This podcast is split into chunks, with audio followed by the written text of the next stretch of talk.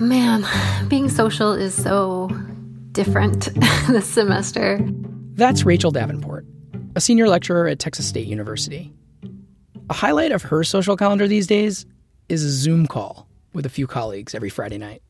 They call it Quarantini Hour, and they all log in with a beverage in hand. But rather than talking about themselves, these professors often find themselves talking about their students and how well they're following the university's social distancing rules. I did have a student say um, that she thinks we will be going fully online based on behavior at her apartment complex. Yeah. Oh, great. Like there's you know there's big parties going on. I've seen Yeah. photos of them, you know, surfacing, so In normal times, a signature feature of college life is parties. Gatherings like those immortalized in so many Hollywood films, where students let loose, meet others, and find out who they are. But this fall, as colleges around the country try to stay open during the COVID 19 pandemic, those very parties are the biggest threat to keeping education going. So suddenly, the future of higher ed depends on stopping students from doing this signature thing and other social activities. So, what kind of college life is left for students at a time of social isolation? And how are professors coping? Hello, and welcome to the EdSurge podcast, a weekly look at how education is changing. I'm Jeff Young, a reporter here at EdSurge. This week, we continue our semester long series taking you inside college life during the pandemic. We're hearing intimate reports and reflections from professors and students on six campuses following their ups and downs as they try to keep education on track during a global health crisis. You can binge the first two episodes on our podcast feed if you haven't heard those already. So, parties are indeed happening on plenty of college campuses.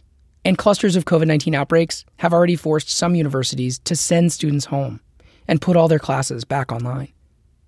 An analysis by the New York Times it counted more than 88,000 cases and 60 deaths on campuses nationwide. That was as of September 14th, just a few days ago. But even though some campuses have become hotspots, others are managing to keep the virus in check and remain open. In fact, the majority of campuses that reopened are still open, well, at least for now. But getting the balance right between safety and openness is a continuous challenge. As I track the higher ed landscape to make this podcast, I kind of feel like I'm watching players build a tower of Jenga blocks. And each week that goes by kind of feels like a new block being added and threatening to topple the whole structure. It turns out that traditional age college students may be wired to be particularly bad at following social distancing guidelines. Deb Nichols, a Purdue professor that we've been hearing diaries from, she actually studies human development. And what she knows from her scholarship brings her plenty of worry about keeping students safe and campuses open.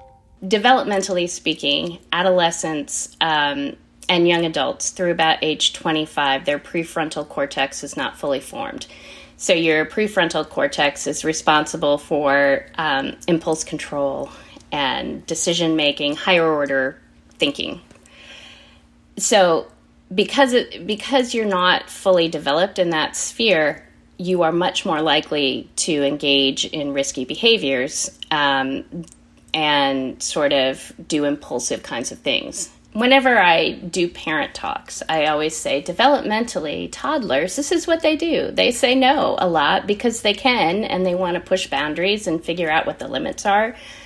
Adolescents are kind of like grown up toddlers and uh, so they push boundaries and and try on different identities and do dumb things and make mistakes and that's what they're supposed to do it's just now you have this pandemic that can mean the consequences are are much more severe So the success of higher education this semester, it rests on grown-up toddlers, which has made plenty of observers criticize the decision of campuses to have opened at all, worrying that the whole project was doomed to fail. But despite research about brain development, not all students are out there partying. Some of the professors at that quarantini hour at Texas State, they've heard stories of big parties, but they've also seen very different behavior from their students. So the, the students who are coming to my face to face class seem to be quite cautious. Like in this one when they were talking about the parties, she's like, you know, I may I may miss parties, but it's not worth it. yeah. Like I like to go home and see my parents. I don't want to carry something home to them. Purdue professor Sabina Brunswicker. has noticed a mix of attitudes in her in person classes, which is clear when she tries to enforce the rule of wearing a mask. She says she basically sees two kinds of students. Some thank her for enforcing the rules, and they might even be more cautious than some professors she knows. At the same time, I also had others that seemed to be a little bit annoyed um, because there are two actually or three that you know kind of took their face mask off and I said you have to put your face mask back on and um, they kind of I guess you know didn't you know re- react a little bit annoyed and, and then um, they were also ve- walking very closely they didn't really you know um, consider distance as being so important um, and yeah so kind of two different I would say um, observations or two different kinds of students that are observed trying to educate college students is already a challenging job. But add to that this relentless uncertainty about whether they are keeping themselves and each other safe. It's stressful. The Purdue Faculty Senate organized a survey of professors right as classes started. Deb Nichols, who we heard from earlier, she actually chairs the University Senate this year. The faculty and the grad students are a mess, essentially. Their well being um, they report that they're they can't get everything they want to accomplish in a day done. They're having trouble um, shutting off from work. Um, they aren't feeling as equipped to handle uh, personal and, and work life demands. Um, and then I think just 39% of the entire sample doesn't feel like they're interacting enough socially.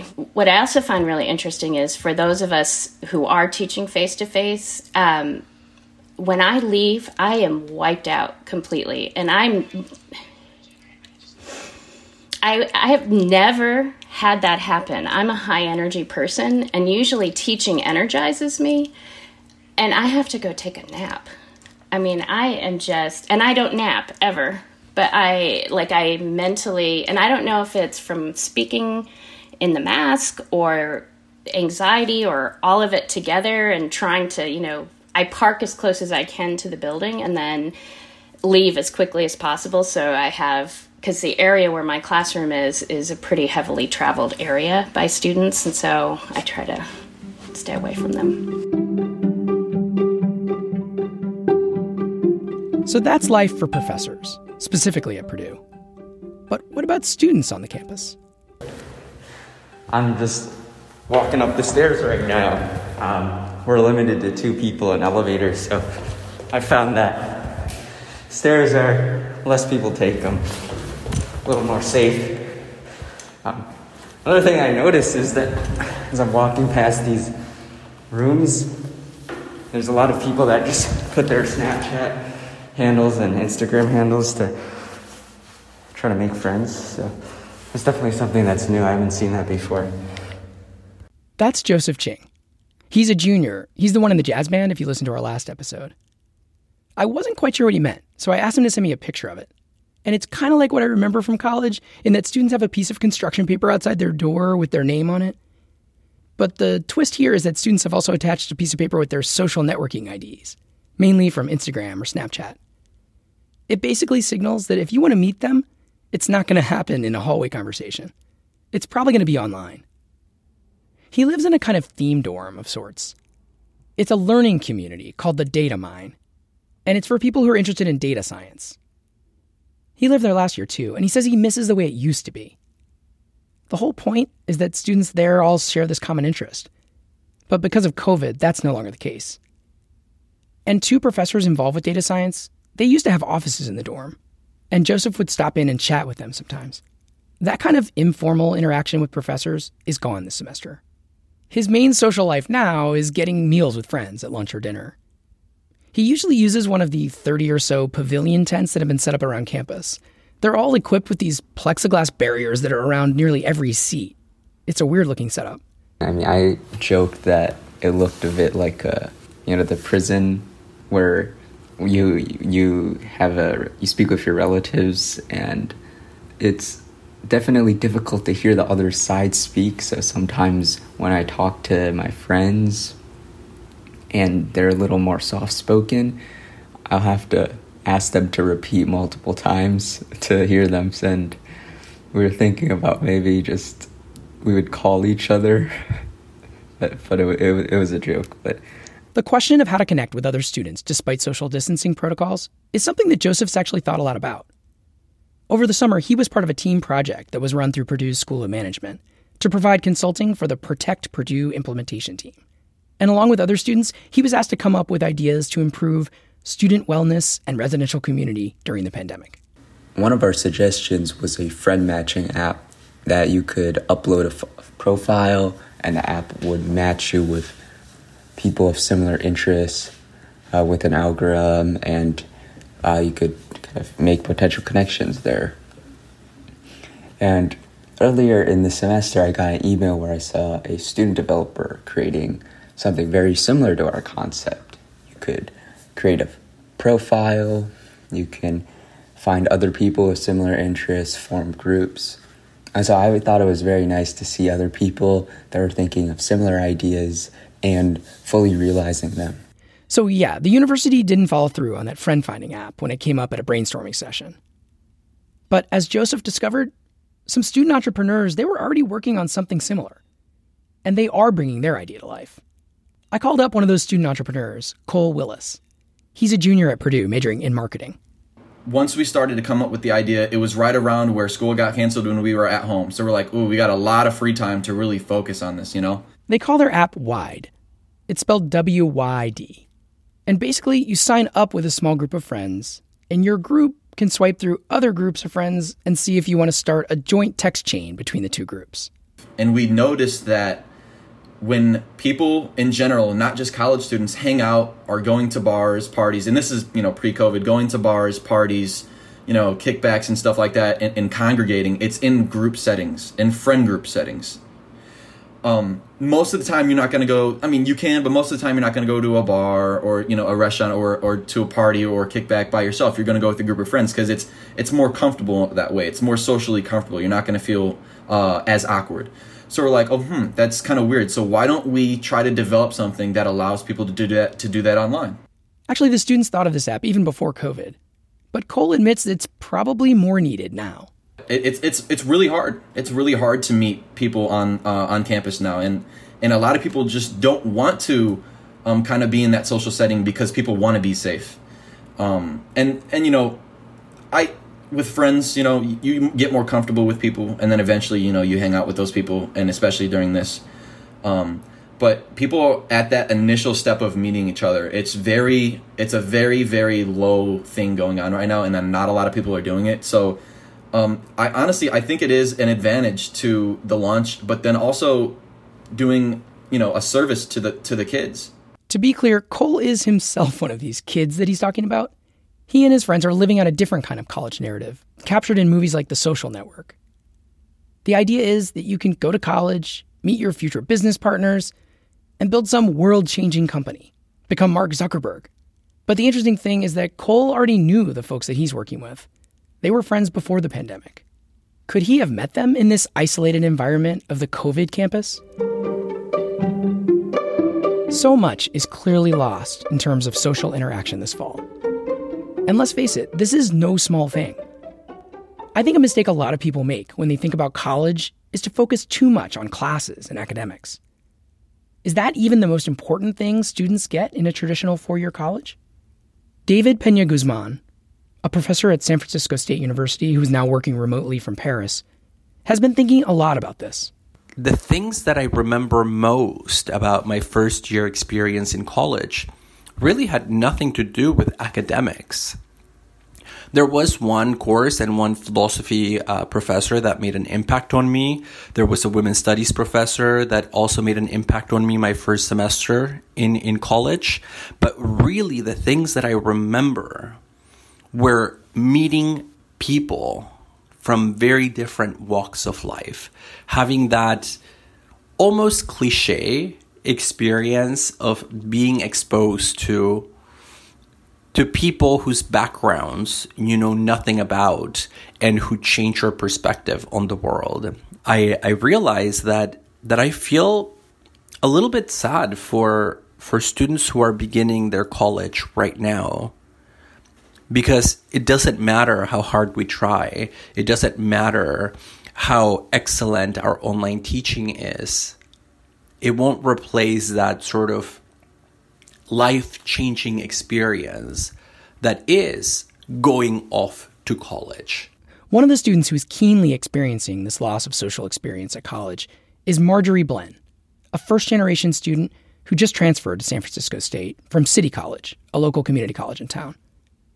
This was going to be her first year on a four year campus. Every day, the more we go into the semester, the more I miss school, the buildings, the hallways, the garden. And this is my first year there. I don't get to see, experience any of that. You know, the cafeteria, the peer groups, the events, the, you know, all these things. And my friend Helen, she already at San Francisco State, we had so many plans of like once I transferred to like hang out together and have like this great college experience.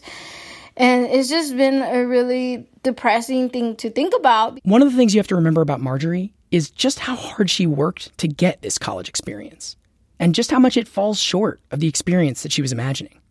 It took me 10 years to go back to school. It took me 2 years to transfer to go to community college.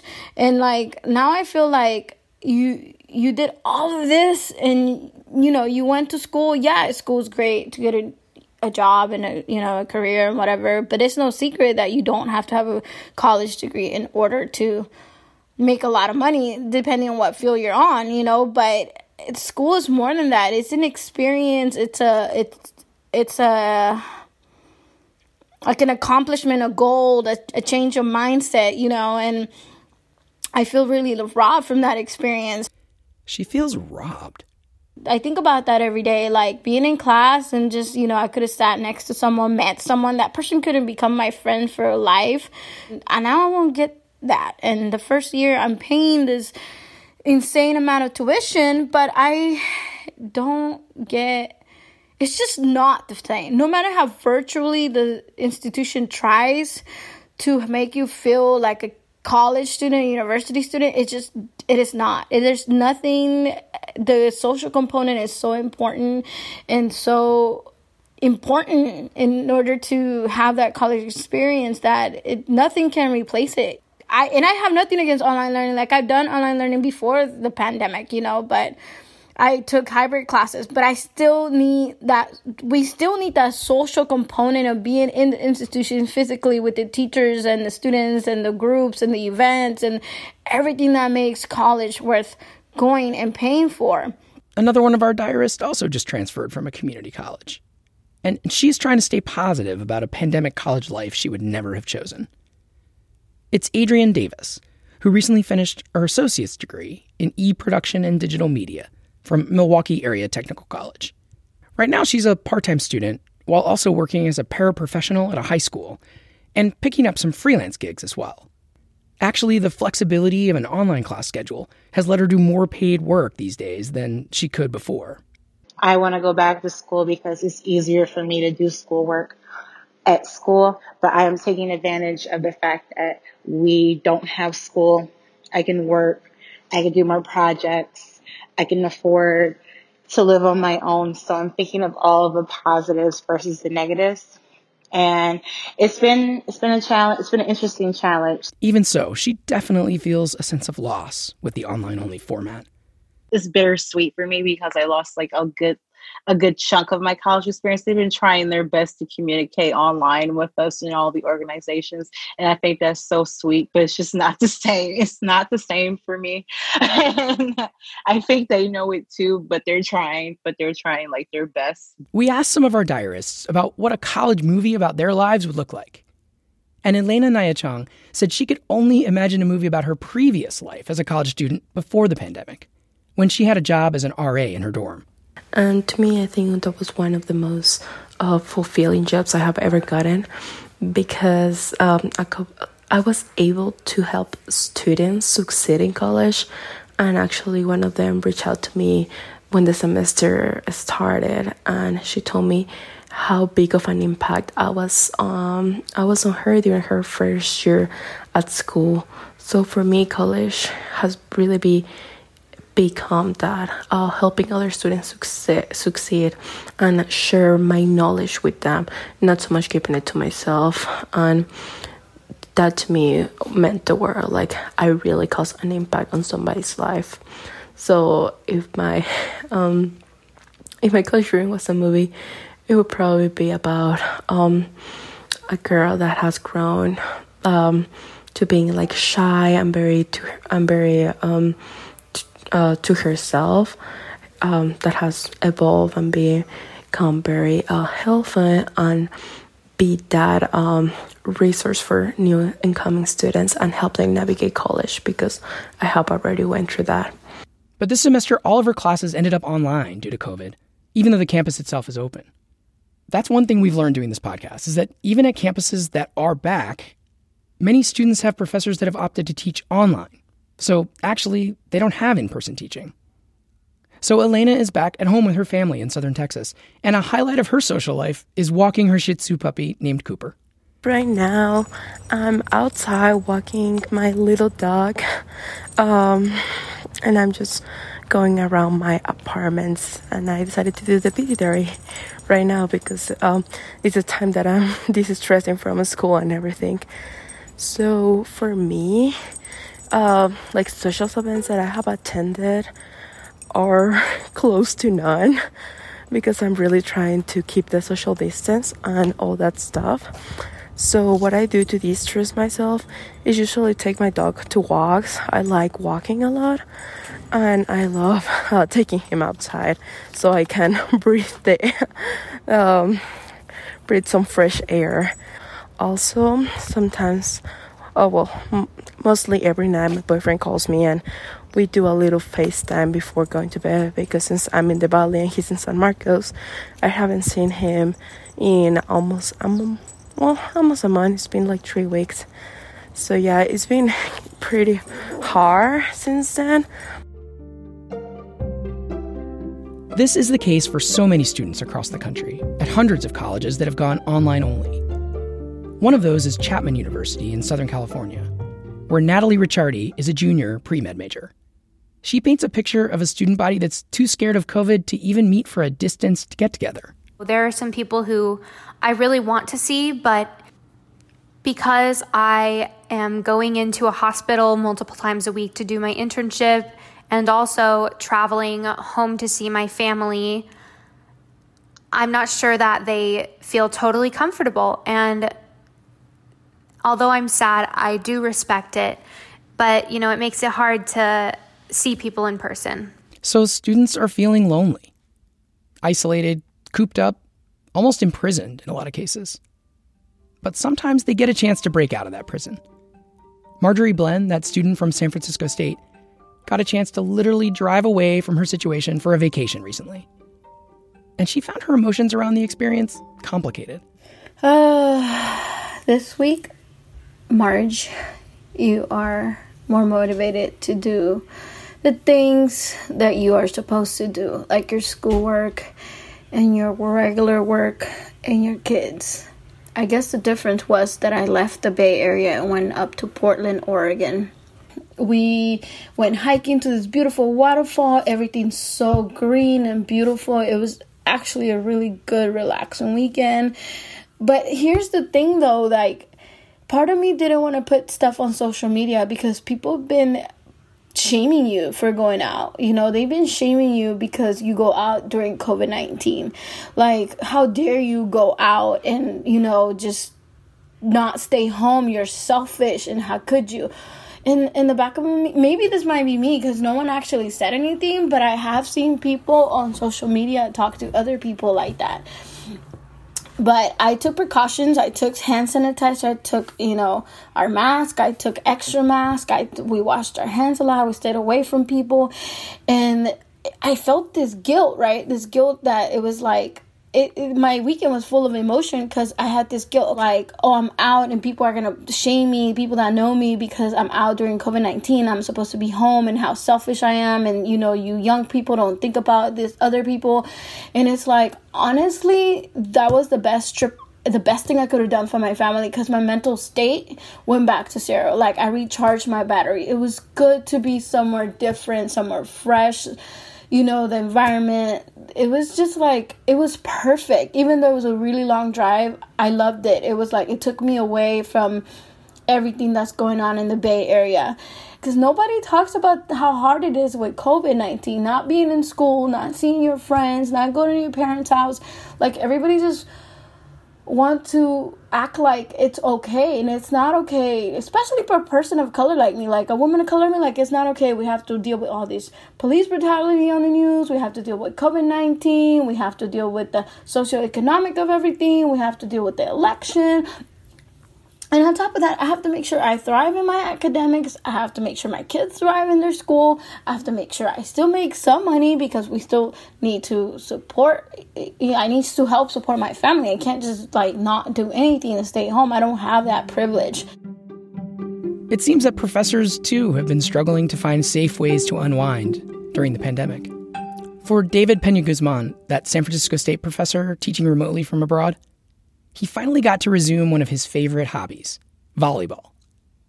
Gyms were just recently allowed to reopen in Paris. And yesterday, for the first time, I played volleyball for three continuous hours nonstop. And it was physically excruciating after not having done any physical activity for eight months. When we started to chat and get to know each other, all of which happened in French, and my French is not that great. Um, we were told the rules that the gymnasium would have to follow in order to remain open. And one of those rules is that there can be no physical contact between players for obvious reasons. And so there was this funny moment, um, actually many fun, uh, many funny moments over the course of the evening where in the middle of a match, all of us had the instinct when a point was won or when a point was lost to sort of slap hands or not shake hands, but just sort of do a little bit of a of a hand slap to to indicate mutual support. What we realized is that normally we actually touch one another quite frequently, more than any of us realized. But now, because of the COVID conditions, there was the administrator of the gym who was in the gym reminding us not to touch one another. And that means no touching hands, no touching shoulders, um, no touching of any kind. And so it was a funny experience because we were all very excited to play volleyball, but we also had this sort of regular interruption from the person in charge of the gymnasium constantly reminding us that we are not, in fact, allowed to touch one another. And we knew this. Intellectually, we agreed with the regulation, and yet our bodily habits associated with this physical activity meant that we couldn't help ourselves. And we would just violate this basic rule quite repeatedly out of nothing but muscle memory and so it, it, we all felt a little bit like like you know those children in the psychological research uh, experiments from the 1980s and 1990s with the marshmallows where you put a marshmallow and you tell them that they cannot have it and they cannot help but reach out for the marshmallow. In some ways we were the adult version of the children except we were reaching out for the marshmallow entirely unconsciously and that just got me thinking about the extent to which this pandemic has forced us to rewrite in many ways our bodily scripts, our bodily habits, our bodily tendencies at a very fundamental level that that we haven't even really began to process. Um, and for me, that that became clear while playing volleyball. On the plus side, though, professors are finding ways to act on that impulse to connect.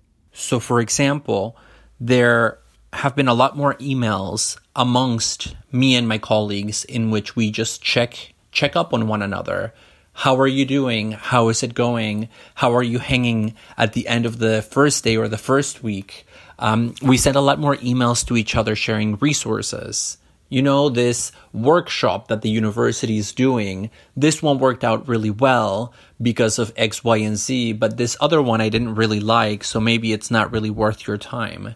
And so the morale among the professors, I would say, is one of camaraderie. The interaction with colleagues, I so have to say that even though it's more digital, it's actually much more intense than in the past because we care much more for each other.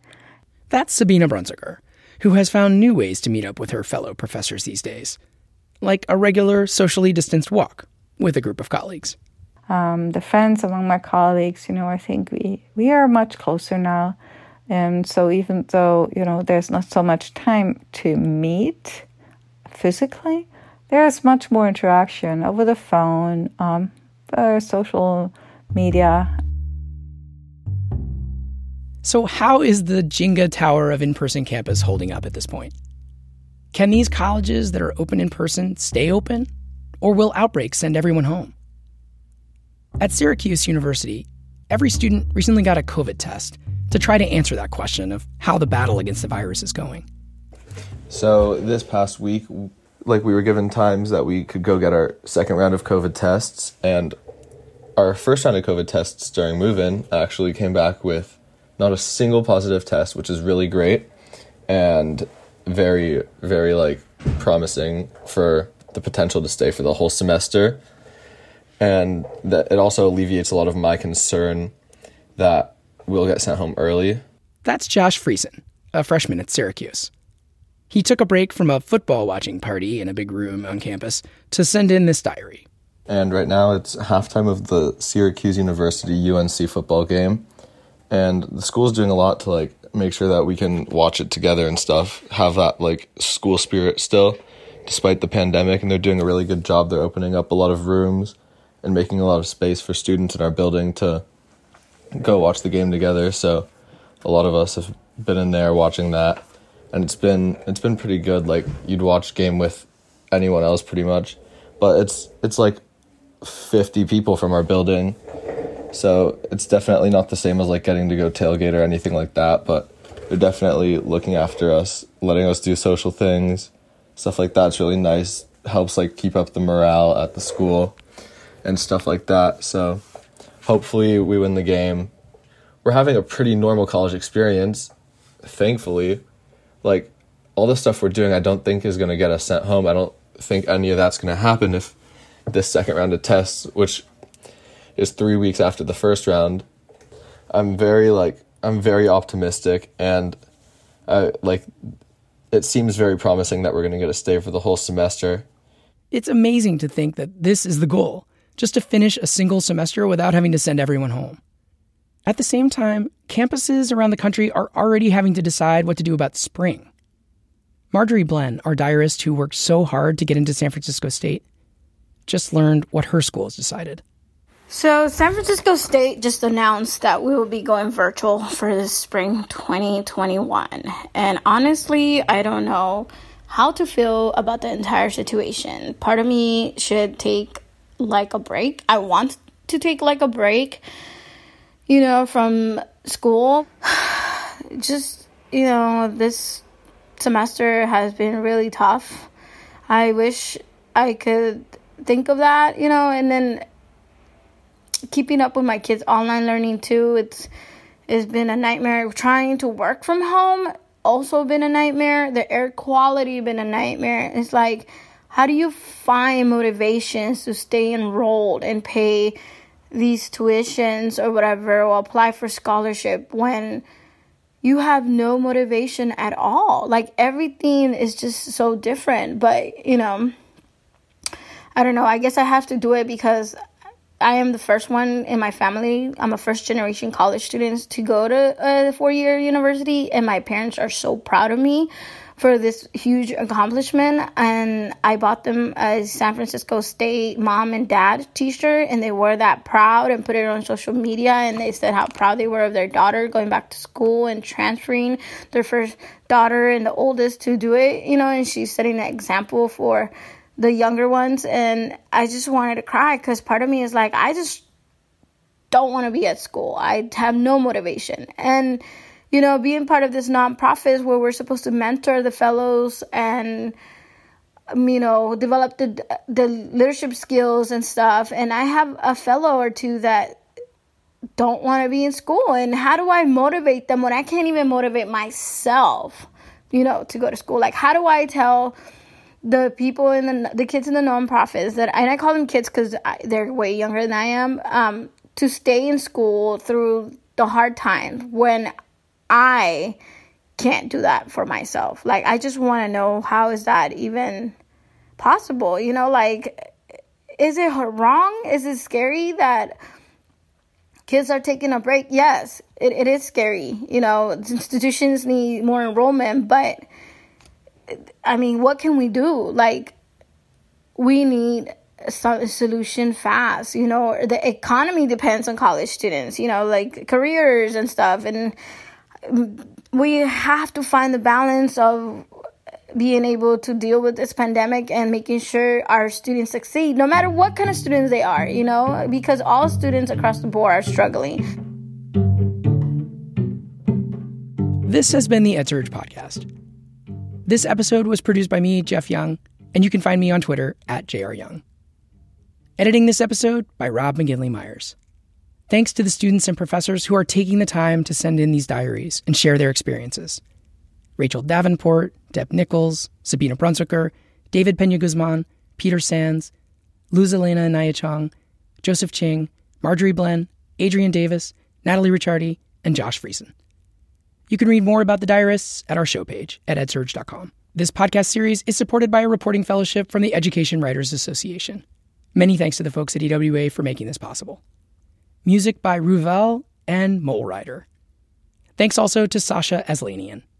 And thanks, as always, to Tony Wan, managing editor of EdSurge. We'll be back next week with more on how education is changing, and in two weeks with another episode of this series. Thanks for listening, and be well.